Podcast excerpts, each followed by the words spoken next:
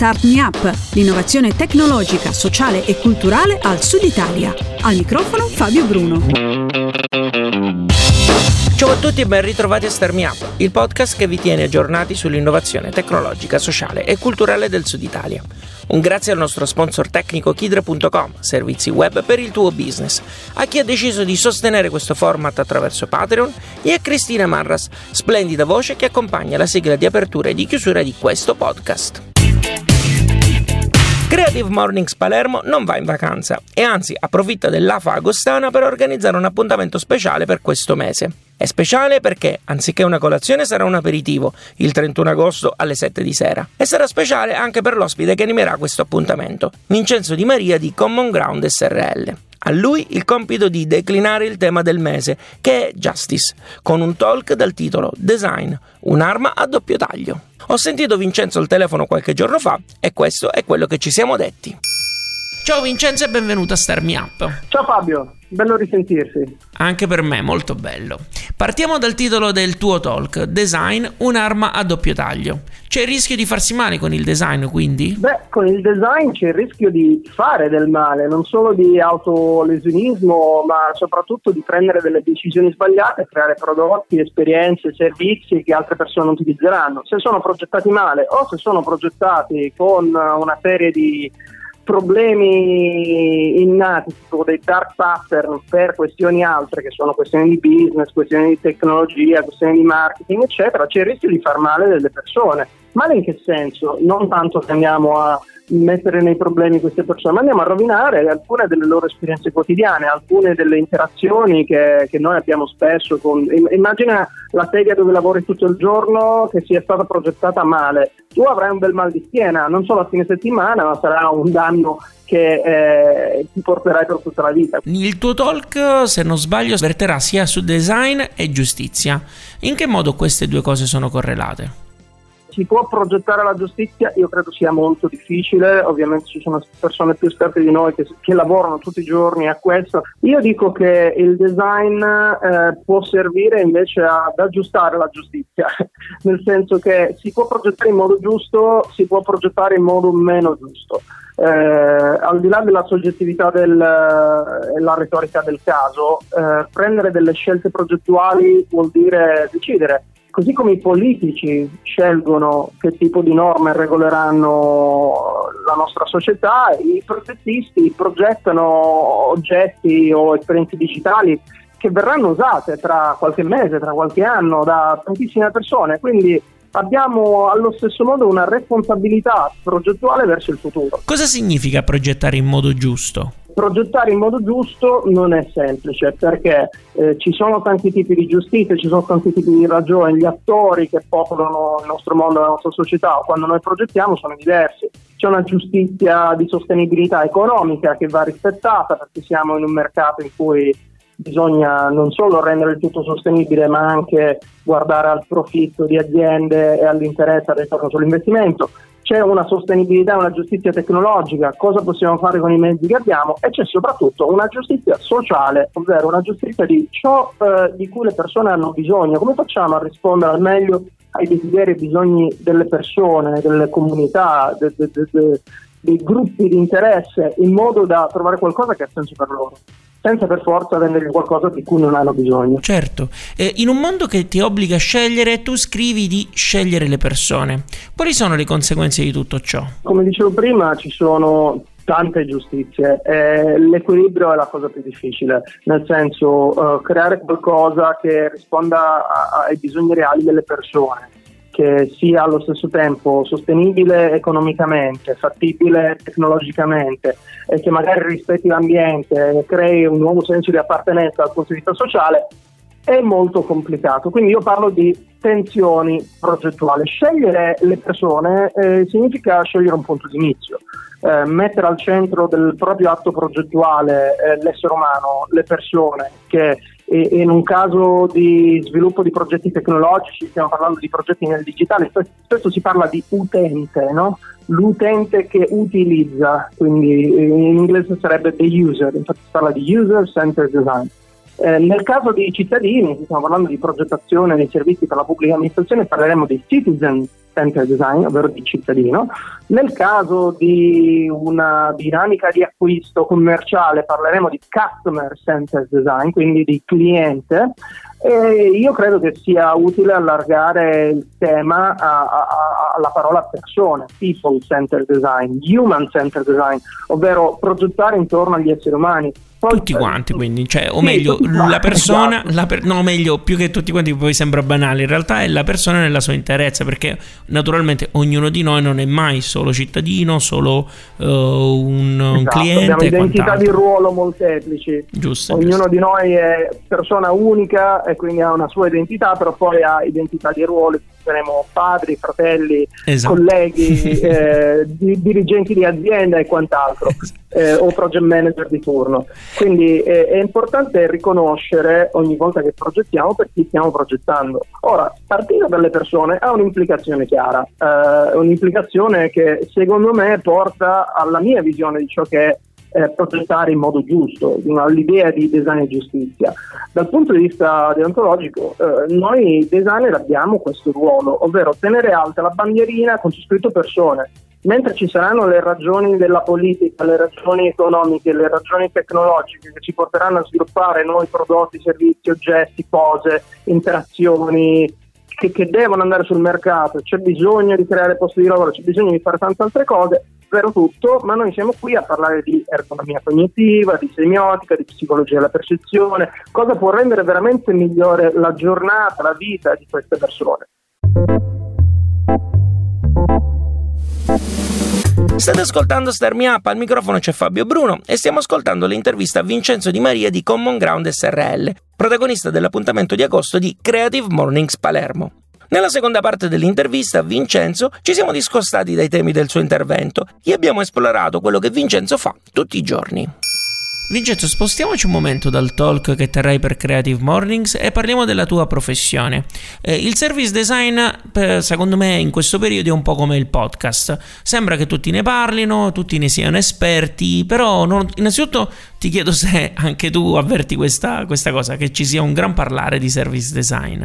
Io credo che parlare di una cosa sia uh, importante, e poi ovviamente ci sono opinioni diverse, più si parla di una cosa più si diluiscono i discorsi, quindi eh, parlare di una cosa non vuol dire per forza saperla fare, così come il podcast. Parlare di un podcast non significa riuscire a essere interessanti o a dire cose rilevanti. Uguale col service design, che condito da un pizzico di design thinking, vuol dire come facciamo a trasferire a persone che non sono progettisti eh, il pensiero progettuale. Sono eh, delle dinamiche che aiutano eh, persone che non fanno il lavoro di progettista, di designer. E, e qua dico il politico, dico l'amministratore di turno, la maestra d'asilo, eh, l'operatore ecologico, ma anche il manager di impresa possono eh, trarre vantaggio dal pensare in modo progettuale. Il service design eh, vuol dire applicare questo tipo di pensiero alla progettazione dei servizi, che anche qui cosa sono i servizi. Sono tutte le esperienze di servizio che noi eh, in modo invisibile e intangibile esperiamo ogni giorno, da, dall'usare le telecomunicazioni, che sono servizi appunto di telecomunicazione, a internet che abbiamo a casa, i sistemi di trasporto e tutta un'altra serie di servizi più complessi che possono essere il car sharing eh, o o servizi di assicurazione, pensiamo alla banca, all'ospedale, un aeroporto, sono servizi complessi fatti di cose diverse, alcune cose sono fisiche, altre cose sono digitali, altre cose sono interazioni totalmente intangibili come parlare a a, a, chi sta allo sportello e farsi spiegare come riempire un modulo. E tu naturalmente presti queste tue competenze, o comunque fai questo principalmente alle, alle aziende, immagino, no? Il mercato del service design è variopinto perché eh, se è vero che le grandi aziende eh, offrono delle esperienze di servizio e hanno le risorse per progettare, testare, prototipare e poi implementare dei servizi di alta qualità, ehm, come facciamo a trasferire questa, uh, queste competenze e queste, queste, risorse, questo approccio in contesti come la pubblica amministrazione o come un centro di accoglienza per i migranti o come il farmacista sotto casa. Sono tutti ambienti che avrebbero bisogno di migliorare l'esperienza che offrono ai propri clienti, ai propri, ai propri utenti e ai propri cittadini. Eh, però eh, siccome il service design è fatto di eh, competenze complesse che hanno anche un costo, poi il problema è come rendere sostenibile l'affare. So che tu hai fatto anche mh, dei progetti con una forte ottica proprio sociale, mi riferisco a Design Against, Against Crime. Design Against Crime è un, centro, è un centro di ricerca che fa parte dell'Università di Londra, si cerca di, di utilizzare il design e tutte le tecniche progettuali a cui siamo a conoscenza per ridurre o prevenire quello che è il crimine. Ci sono piccoli crimini come il furto di bicicletta, come il furto di identità oppure come il taccheggio nei negozi che può essere ehm, ridotto o, o, attaccato con degli interventi progettuali. Noi parliamo di user-centered design, qua stiamo parlando di abuser-centered design, ovvero una persona interessata a, a compiere un abuso di qualche tipo e noi dobbiamo capire anche le sue ragioni. Eh, quindi in Inghilterra abbiamo lavorato appunto su come ridurre i furti di bicicletta a Londra, su come evitare che una persona rubi il tuo codice PIN, la tua identità di fronte a un bancomat. Faccio un esempio su tutto. Quando le persone vanno ai pub, sto parlando dell'Inghilterra, di Londra, dove è normale tra le 5 e le 7 di pomeriggio ritrovarsi a fine giornata lavorativa in un pub, eh, si dà in mano una sostanza che genericamente è birra, che altera il proprio eh, comportamento, insieme a una potenziale arma, ovvero una, un bicchiere di vetro. Un, ora, eh, al, al, settimo bicchiere di vetro con una sostanza che potrebbe alterare il proprio comportamento, potrebbero nascere delle risse. Io a quel punto ho servito eh, i, i, clienti del pub eh, non solo eh, il motivo, cioè sono, sono più coprili, ma anche un'arma in mano. Ora, come facciamo a ridurre eh, il rischio di risse con accoltellamenti eh, nei pub inglesi? Dal punto di vista di design ci siamo concentrati sull'oggetto incriminato, ovvero il bicchiere. Abbiamo fatto una ricerca su Uh, quelle che sono industrie parallele, quella automobilistica, per capire come vetri che possono causare danno, che sono il parabrezza di una macchina durante un incidente, invece di staccarsi dall'intero tagliente si sbriciola e quindi abbiamo applicato la stessa tecnologia a quelli che sono i bicchieri di birra. Ci sono esperienze simili anche in Italia, magari che non ti hanno visto coinvolto in prima persona o magari sì? Abbiamo, abbiamo delle eccellenze in Italia dal punto di vista della criminologia e quindi secondo me eh, basterebbe semplicemente incrociare eh, gli sguardi incrociare i campi di ricerca per eh, sviluppare delle cose interessanti. Parlando poi di quella che è l'intelligence italiana, ricordiamo io prima parlavo di crimine contro la persona, eh, sotto di una borsa dal McDonald's, sotto di una bicicletta, non sono comparabili al crimine organizzato. Qui parlo di terrorismo, mafia, cose che noi magari conosciamo in Italia, o corruzione. Come facciamo a portare il design nella riduzione di un asset eh, rischio di corruzione? Allora, sono dinamiche un po' più complesse, però c'è chi queste cose le studia, quindi eh, il designer non deve sostituirsi assolutamente all'esperto di turno, ma deve incastrare le proprie competenze di processo creativo con le, le, competenze di dominio di chi queste cose le conosce. Al Politecnico di Milano, in altri contesti, si lavora con i gruppi di ricerca, ne, ne menzono uno che è il gruppo DESI, Design for Social Innovation and Sustainability, quindi per l'innovazione sociale e la sostenibilità, e il crimine, il crimine è, può essere uno dei, dei, temi, tipo come facciamo a Messina a progettare delle soluzioni per rendere alcune zone della città meno pericolose. Cosa vuol dire meno pericolose? C'è un discorso di percezione, c'è un discorso di illuminazione, c'è un discorso di pulizia, c'è un discorso di attività criminali, però è tutto molto delicato. Tra le altre cose, sei anche membro del comitato consultivo di Architecta, la società italiana di architettura dell'informazione. Di cosa si occupa questa associazione? Architecta è un'associazione nazionale italiana che è una comunità di pratica di persone che appunto vogliono progettare eh, attorno alle persone e progettano l'informazione. Tutto ciò che vediamo intorno a noi è informazione. Quando ci giriamo per un centro storico cerchiamo l'insegna che ci fa arrivare alla cattedrale o al Duomo. Quella è informazione in uno spazio fisico. Il modo in cui queste cose sono organizzate nello spazio fisico è architettura dell'informazione. L'architettura dell'informazione c'è sempre, può essere progettata male e quindi ignorata e allora sarà impossibile trovare il Duomo, o progettata bene e sarà molto semplice. In aggiunta a questo che è lo spazio fisico, però, c'è tutto il mondo digitale. Eh, allarghiamo il campo, eh, l'architettura dell'informazione è veramente tante cose. Eh, se andiamo su Amazon e cerchiamo di filtrare, su Amazon c'è tutto, su internet c'è tutto. Trovare l'informazione giusta al momento giusto non è cosa semplice.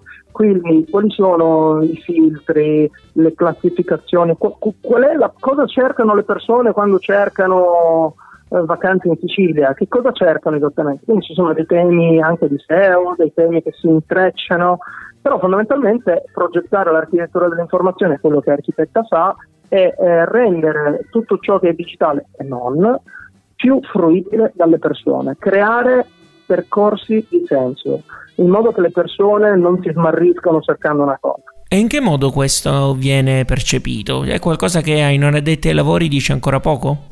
Secondo te? È un termine ostico, io credo che architettura dell'informazione di per sé eh, venga usato perché è un termine che fa fede a un certo tipo di linguaggio e all'estero viene usata information architecture per definire questo tipo di cose. In Italia forse confonde un po'. Eh, viene percepito strano da, dagli addetti ai lavori perché è, è un termine che non, non racconta tutto. Eh, però tutti siamo, l'informazione è una cosa intangibile, così come nel design dei servizi, i servizi sono una cosa pressoché intangibile, difficile da, da, da, da immaginare, da fotografare, anche l'informazione è una cosa difficile da, capire. Tutti però sappiamo che eh, se utilizziamo una banca, un servizio finanziario, vogliamo capire quanti soldi abbiamo in banca o quando abbiamo fatto quel bonifico o se abbiamo se, se, se quella fattura ci è stata pagata, abbiamo bisogno di sistemi, eh, spesso sono digitali, informatici, che ci permettono di risalire a questa informazione. E finché non troveremo quella informazione, non saremo tranquilli. Quindi eh, l'effetto è tangibile, nel senso che ha un effetto sulla nostra giornata. Una volta tu mi hai detto che era possibile spostare il perno di interesse di una regione, gruppo di interesse, spostando gli argomenti di discussione. Faccio un esempio per essere più chiaro. Se io inizio a parlare di tombini rosa e convincerò un bel po' di persone a pensare che i tombini grigi siano un problema, allora l'attenzione di politici e decision makers si concentrerà sul cambiare colore ai tombini. Questa tecnica mi sembra funzioni benissimo con i cattivi. Come facciamo noi buoni, perché noi naturalmente siamo i buoni, a usarla a nostro vantaggio? E naturalmente se io dico che noi siamo i buoni è perché il nostro intento è di usarla per scopi eh, benevoli. Eh, Fabio, in quel caso penso che mi riferissi a leggi di sistemi, eh, ovvero le leggi di sistemi, parlando di sistemica, noi non possiamo cambiare il sistema, non è perché io individuo o io e te, che siamo due individui, abbiamo un'idea diversa di giustizia eh, riusciremo a cambiare il sistema Italia, il sistema paese, a pensarla come noi e semplicemente con, con l'arte dialettica della persuasione. Quello che possiamo fare è cambiare la nostra posizione del sistema e lasciare che il sistema si riconfiguri intorno alla nostra nuova posizione. Se la vediamo dal punto di vista del cittadino, questo significa fare un po' l'attivista o prendere una posizione politica e dire secondo me è così e, e, aspettare che il sistema cambi intorno a noi sembra un modo passivo di attaccare le cose, in realtà non lo è, perché se noi prendiamo posizione noi modifichiamo il sistema, noi siamo parte del sistema, no? E quindi se modifichiamo le nostre, le nostre abitudini di consumo, il modo, in cui, il modo in cui votiamo, il modo in cui agiamo e, e comunichiamo, avremmo modificato in piccola parte il sistema. Se l'avremmo fatto in modo incisivo, il sistema si riconfigurerà intorno a noi, perché il sistema cerca l'equilibrio L'unica pecca di questo sistema, cioè di questo metodo, è che le risposte non arrivano subito. Bisogna essere, bisogna essere tenaci e avere tanta pazienza. Problemi che si sono creati in anni, decenni, se non secoli, non possiamo fare un workshop o un progetto di design in mese e risolvere il problema in due mesi non è il tipo di trasformazione, il tipo di cambiamento che può essere utile. Ovviamente si possono eh, eh restaurare, ma sappiamo bene anche nell'amicizia personale, la fiducia si, si guadagna tanto tempo, si perde in un attimo. Ora, eh, questi tipi di progetti eh, che riguardano eh, le decisioni, il pensiero umano, il comportamento, non possono essere radicali e immediati. Sono eh, pezzi del cambiamento c'è una definizione accademica di una cosa che in inglese chiamano wicked problem, ovvero problemi complessi. I problemi complessi non possono essere risolti da una sola persona con un, un, un solo tipo di approccio, vanno attaccati da più prospettive, da più punti di vista, ci vuole una sinergia di intenti. La mission di quest'anno di Star Me Up è capire come dare un'immagine diversa del Sud Italia. A ogni ospite chiedo di consigliarmi una buona pratica tipica del proprio ambito da esportare in altri settori. Eh, tu cosa ci suggerisci? Io so che nel Sud Italia c'è molta, molta, molta creatività. Ci sono degli esempi dove le persone si incontrano, creano, trasformano gli ambienti che hanno, non solo con le risorse che hanno a disposizione, anche dal punto di vista umano, dal punto di vista del patrimonio artistico storico e dal punto di vista delle competenze creative sono altissime, secondo me eh, sono se la possono battere con chiunque nel mondo. Lo fanno in un regime di, di, di scarsità, ovvero scarsità di infrastrutture, scarsità di, di risorse economiche, scarsità di interesse politico. E quindi queste sono sicuramente mh, iniziative da premiare perché sono dei cavalli di Troia o se mi ricordo adesso il film Inception dove dove il protagonista del film entrava nei sogni di una persona e piantava un semino, piantava un'idea e quell'idea è difficile da radicare, da togliere via, da spazzare via. E quando una persona che dormiva si, si svegliava, non poteva fare a meno che portare a termine quella cosa. Quindi io penso che queste dinamiche di inception, di, di, di, di iniziative servano in questo momento storico a ritrovare un senso uh, della creatività, dell'innovazione in una terra, una Sicilia che è molto, che è molto attaccata alle sue tradizioni. Siamo un paese, non una regione, siamo un paese molto conservatore. Per alcuni versi è buono, però arancino, arancino, eh, ma chi se ne frega alla fine? Arancino, facciamo una cosa gender neutral. Sono altre le cose importanti nella vita, nella politica del mondo. Eh, non bisogna trincerarsi per difendere la propria identità, ma bisogna essere curiosi e espandere a, a cross-pollinarci con il resto del mondo, perché c'è molto là fuori eh, da cui la, la Sicilia e il Sud Italia possono imparare. Grazie mille per essere stato con noi. Grazie a voi, a presto. Lui era Vincenzo Di Maria di Common Ground SRL, il protagonista dell'appuntamento di agosto di Creative Mornings Palermo. Tutte le informazioni sull'evento sono nella descrizione del podcast che trovate su radiostarmiup.it. Starmi Up è orgoglioso di essere uno degli sponsor di Creative Mornings Palermo ed è soprattutto un podcast sostenuto ogni mese da Tamara, Riccardo di Refactoring.it, Toti di MoveUp.eu, Giacomo di StrettoIncarena.it, Giuseppe di Ardic.com, Francesco, Mattia di VerdePinguino.com, Angela, Daniela e Francesco di idibgroup.com. A loro va il mio personalissimo grazie, così come agli altri abitanti del gruppo Telegram segreto. Il gruppo è segreto, ma non significa che sia chiuso. Se volete farne parte, basta fare una donazione tramite Patreon o Satispay. Oltre all'ingresso nel gruppo, in base a quanto donerete riceverete altri benefici, come il network che fino ad oggi abbiamo messo in piedi e contenuti speciali. I benefici sono descritti su patreon.com slash fabbruno con 2b, mentre i link per fare le donazioni sono nelle descrizioni di questo podcast e su radiostarmiup.it.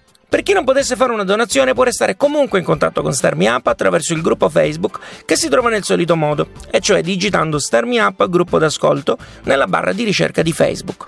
Inoltre potete dimostrarci tutto il vostro affetto facendo una serie di cose gratis che fra un attimo Cristina vi dirà. Io vi ringrazio per averci ascoltato fino a qui e vi do appuntamento alla prossima settimana con un nuovo podcast o, quando lo vorrete, sui canali di Star Me Up. Alla grande! Ti è piaciuto questo podcast? Dillo con una recensione o mettendo qualche stellina su iTunes.